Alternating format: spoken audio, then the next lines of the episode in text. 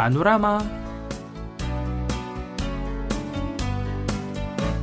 السلام عليكم مستمعينا الأعزاء وأهلا وسهلا. ومرحبا بكم في حلقة جديدة من برنامجكم اليومي سيول بانوراما. وتحية مني أنس مادي اختارت شبكة سي إن إن الأمريكية خمسين نوعا من الأطعمة والمشروبات التي يجب تجربتها عند زيارة الدول الآسيوية. وقالت قبل وصف كل طبق تقدم الدول الآسيوية مجموعة متنوعة من النكهات الغنية من خلال أطعمة يمكن تناولها بسهولة في الشوارع. نعم. وتضمنت الأطعمة المختارة سلطعون فلفل حار من سنغافورة وبان مي ونودلز الأرز من فيتنام وشاي الفقاعات من تايوان وتاكوياكي من اليابان وعجة سلطعون من تايلاند وكل هذه الأطعمة هي أطعمة تمثيلية لكل بلد ولآسيا أيضا وهي كذلك محبوبة من قبل الناس في جميع أنحاء العالم إذا هل الطعام الكوري مدرج في أفضل خمسين نوع من طعام الشارع في آسيا؟ في رأيكم ما نوع الطعام الكوري الذي تعتقدون أنه تم اختياره؟ هيا نتعرف على ذلك في حلقة اليوم سويا ولكن قبل ذلك هيا نستمع إلى هذه الأغنية بعنوان After Like وهي بصوت فرقة آيب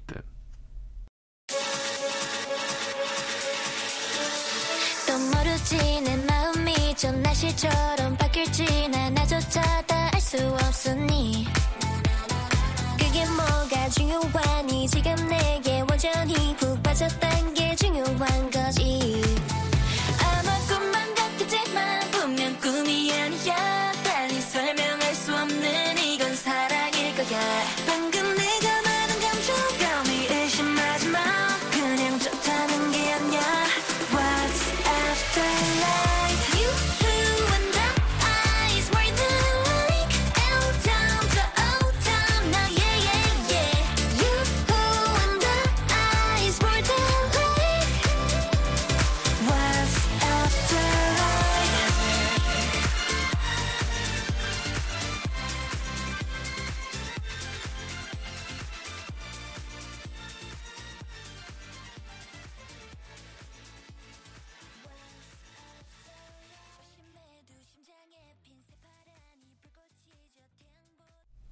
عندما نمشي في شوارع سيول أو المدن الأخرى يمكن أن نجد بسهولة عدة محلات أو طاولات صغيرة تبيع أكلات بسيطة وسريعة وأنواع مختلفة من الطعام إذا من بين العديد من الأطعمة التي تباع في شوارع كوريا أي منها تم اختياره ضمن أفضل أطعمة شائعة في آسيا؟ آه أعتقد أن العديد من مستمعينا ربما حصلوا على الإجابة الصحيحة. أليس كذلك يا أمل؟ نعم أكيد. يعني من بين خمسين نوعا من الأطعمة التي يجب تجربتها في آسيا تم اختيار كيمباب وتوكبوكي كأطعمة شوارع يجب على المسافرين إلى كوريا تجربتها. نعم هذا صحيح. ولا يمكن حذف الطعام الكوري من اختيار أفضل طعام الشارع في آسيا. وعلى وجه الخصوص توكبوكي. هو طعام يفضله الكوريون وغالبا ما يأكلونه بغض النظر عن العمر أو الجنس. أليس كذلك؟ آه صحيح. يحب معظم الكوريين توكبوكي ويستمتعون بتناوله في الكثير من الأحيان. ومن الصعب حقا العثور على أشخاص لا يحبونه من حولنا لأن الطبوكي يمكن تحيه طرق متنوعة وطعمه مختلف حسب الصلصة المستخدمة يعني يمكن لأي شخص تحيه حسب ذوقه. نعم بالنسبة لي يعني قبل مجيء إلى كوريا أعتقد أن يعني توكبوكي طعام حار بسبب عجينة الفلفل الأحمر. ولكن بعد تجربتي عدة مرات في كوريا اكتشفت أنه من الممكن اختيار مستوى التوابل وفق لذوقي. وفي هذه الأيام يمكنني الاستمتاع به بنكهات مختلفة مثل صلصة الصويا والكاري وصلصة الكريمة. آه جميل. ولم تقدم إن فقط أسماء هذه الأطعمة الكورية والتي قد تكون غير مألوفة للأجانب. الذين ليسوا على دراية بالثقافة الكورية لكنها قدمت أيضا تفسيرات مفصلة. وفيما يتعلق بتوكبوكي أوضحت سي إن يعني حرفيا كعكة رز المقلي لكن هناك العديد من الوصفات التي لا يمكنكم تصديقها. نعم وأضافت أشهر وصفة هي سلق كعك العروس ومعجون فلفل أحمر وكعك السمك معا في مكان الطبخ مع قليل من الماء. لكن يمكنكم أيضا الاستمتاع به بطعم معتدل باستخدام صلصة الصويا أو جبن. ويمكن القول أن التوكبوكي هو طعام محبوب لدى الكوريين ويعطي را... يعني راحة لدرجة أنه احتل المركز الأول في استطلاع للرأي على ما هو الطعام الذي يريحني أكثر في عصر كورونا الذي أجرته بلدية سيول على عشرة ألاف من المواطنين الكوريين في جميع أنحاء البلاد. بالفعل. وفيما يتعلق بكيمباب أوضحت سي إن إن قائلة إنه يبدو أنه الطعام مصنوع ليسهل حمله وتناوله بسهولة. ويمكنكم صنع هذا الطبق بإضافة مجموعة متنوعة من المكونات مثل سبانخ وجدر اللوتس والبيض والخيار ولحم البقر المتبل والفجل المخلل وكيمتشي وغيرها. نعم أنا أحب نعم. السمك. مم، نعم. كما أنه هناك ميزة أخرى لهذا الطبق وهي أنه يتم تقديمه بقطع صغيرة الحجم لسهولة تناوله. نعم أعتقد أن يعني كيمباب هو طعام مثالي يمكن تناوله بسرعة وبسهولة عندما نكون مشغولين. كما يحتوي أيضا على مجموعة متنوعة من المكونات وهو متوازن يعني جيدا بالعناصر الغذائية. نعم أتفق معك تماما. وبالمقارنة مع الأطعمة الأخرى يمكن تناوله بسرعة وببساطة لكنه غني أيضا بالعناصر الغذائية مما يجعله وجبة رائعة بالفعل وأعتقد أن يعني كل من كيمباب وتوكبوكي سيكونان قادرين على جذب مذاق المزيد من الأجانب في المستقبل لأنه يمكن اختيار المكونات وفقا لذوق كل شخص. نعم أتمنى ذلك. إذا يسمعتي وأيها الأحبة لنستريح قليلا ثم نواصل المشوار ونهديكم هذه الأغنية بعنوان 얼굴 찌푸리지 말아요 أي لا تعبس وهي بصوت فرقة هايلايت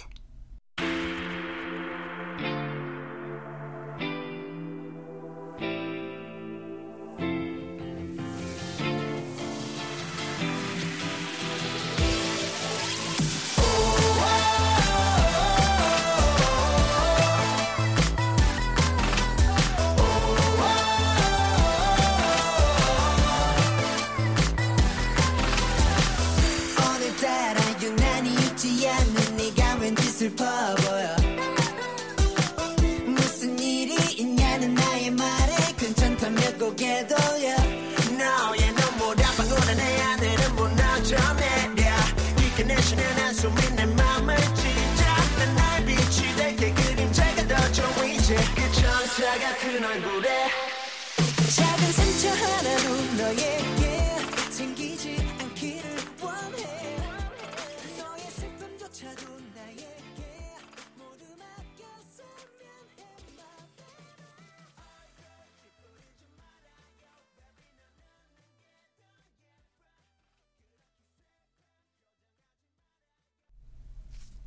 أصبح ارتداء الكمامة روتينا يوميا بسبب استمرار جائحة كورونا لفترة طويلة. وفي كوريا الجنوبية لا يزال ارتداء الكمامات إلزاميا في الأماكن العامة المغلقة. نعم وبالنظر إلى أن معظم الناس يرتدون الكمامات كل يوم كم عدد الكمامات التي يتم التخلص منها يوميا؟ والله لا يسعنا إلا القلق بشأن التلوث البيئي الناجم عن استخدام الكمامات.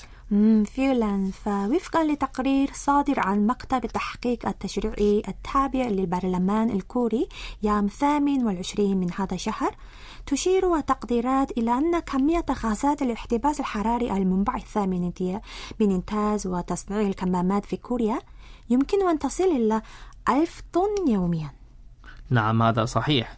ووفقا لهذا التقرير أجرت هيئة مكافحة الفساد والحقوق المدنية مسحا شمل 1215 مواطنا في أوائل العام الماضي حيث اتضح أن معظم الناس يستبدلون كماماتهم بأخرى جديدة في المتوسط كل يومين أو ثلاثة أيام. نعم وبالنظر إلى أن إجمالي عدد سكان كوريا هو 51 مليون فإن الاستخدام اليومي للكمامات يزيد عن 20 مليونا والاستخدام السنوي أكثر من 7.3 مليار. يا ساتر يتم استخدام كمية, كمية كبيرة من الكمامات والتخلص منها كل يوم. فعلا يعني هذا حقا مشكلة خطيرة. وفي الواقع وفقا لورقة بحثية نشرت في مجلة دولية في إبريل من العام الماضي تشير التقديرات إلى أن 50 جرام من غازات الاحتباس الحراري تنبعث خلال إنتاج كمامة واحدة يعني أثبتت فعاليتها في منع الفيروسات. نعم وأشارت هذه الورقة إلى أن غازات الاحتباس الحراري تنبعث من العمليات المتعلقة بالبوليبينول البولي بروبينول وهي مادة الرئيسية لمرشحات الكمامات وسلك الألومنيوم المستخدم في صنع الكمامة وأيضا عند تصنيع وخياطة أقمشة الكمامات. وبالنظر إلى الاستخدام المحلي للكمامات في كوريا وانبعاثات غازات الاحتباس الحراري الناتجة في أثناء إنتاج الكمامات تقدر كمية غازات الاحتباس الحراري المنبعثة من الكمامات بألف طن يوميا أي 365 ألف طن سنويا. نعم. والجدير بالذكر أنه يتم التخلص من الكمامات مع النفايات المنزلية وفقا لإرشادات المنظمة الصحة العالمية. ولهذا السبب لا يمكن تحديد الكمية المستخدمة والتخلص منها بالضبط. بالفعل وبالإضافة إلى ذلك من المعروف أن مادة البوليبروبيلين المادة الرئيسية في الكمامات تستغرق 450 عام للتحلل تماما بواسطة الكائنات الدقيقة الموجودة في الأرض. نعم ونظرا لأنه لا يزال من غير الممكن تجنب ارتداء الكمامات بسبب فيروس كورونا. فإن غازات الاحتباس الحراري المنبعثة في أثناء إنتاجها هي أيضا مشكلة يجب حلها لكنني أعتقد أنه من الضروري إعداد إجراءات مضادة في أسرع وقت ممكن حتى يكون التأثير السلبي على البيئة أقل عند التخلص من الكمامات. نعم أتفق معك تماما. إذا أيها الأحباء لنستريح قليلا مرة أخرى ثم نواصل ونهديكم هذه الأغنية بعنوان Attention وهي بصوت فرقة نيو جينز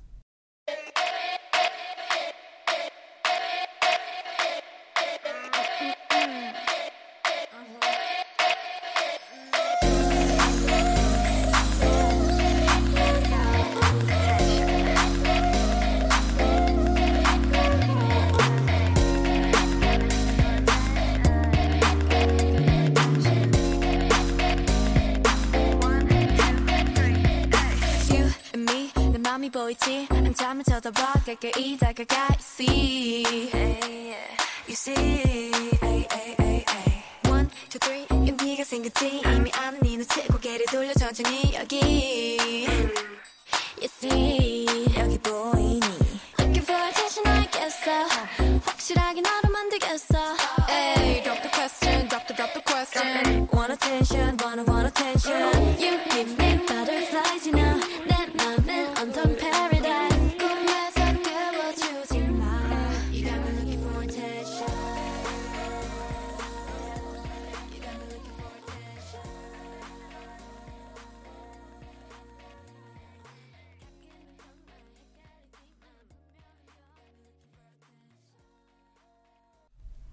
ألغت هيئة التراث الثقافي الكوري مؤخرا. عرض أزياء كان من المقرر إقامته في قصر كيونغبوك في مدينة سيول مع شركة غوتشي وهي علامة تجارية عالمية فاخرة. ويعتبر قصر كيونغبوك يعني أحد المعالم التاريخية المهمة في كوريا الجنوبية كما يعد أحد أكبر خمسة قصور في مدينة سيول. ويبدو أن إلغاء هذا الحدث قد تأثر بالجدل الأخير حول جلسة التصوير الأخيرة لمجلة الأزياء فوغ التي أقيمت في البيت الأزرق. فعلا كانت هناك توقعات بأنها ستكون فرصة لإظهار جمال قصر كيونغبو وهو قصر جميل يمثل كوريا للعالم ولكن يبدو أن إدارة التراث الثقافي قد ألغته بسبب جدل الأخير حول استخدام البيت الأزرق. يعني يقول بعض الناس أن التقاط صورة أزياء في البيت الأزرق يقوض هوية البيت الأزرق. نعم صحيح. وبعد إلغاء هذا الحدث انقسمت آراء المواطنين في المجتمع الكوري مثل لا بأس في إقامة عرض أزياء في القصر أو لا ينبغي عقده. إذا ماذا عن الدول الأخرى؟ في دول الأوروبية التي تكثر فيها القصور يقال إن ورود الأزياء للعلامات التجارية الفاخرة تقام في تلك القصور كثيرا. نعم مثلا تم استخدام قصر فرساي في فرنسا كمكان لعرض الأزياء في عدة مناسبات.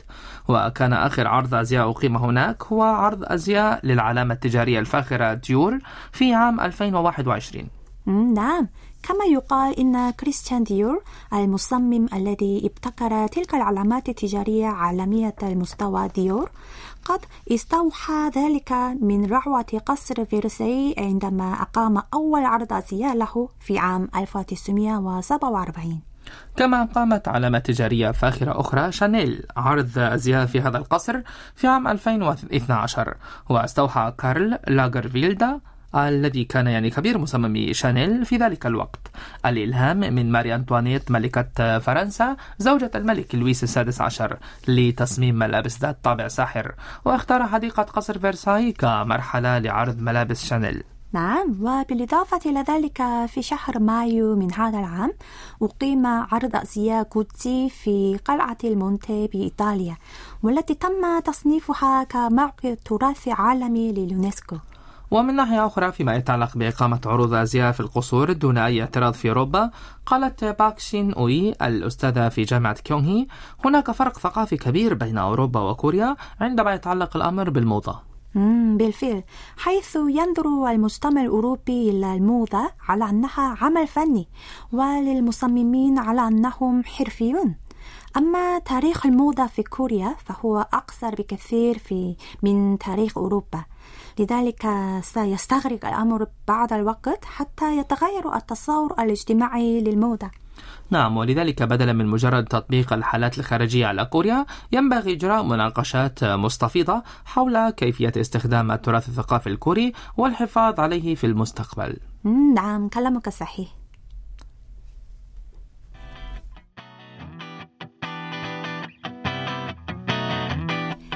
الأصدقاء وهكذا نكون قد وصلنا إلى ختام حلقة العربية من سيول بانوراما. والآن نعطيكم مع هذه الأغنية بعنوان Devil وهي بصوت فرقة سوبر جونيور.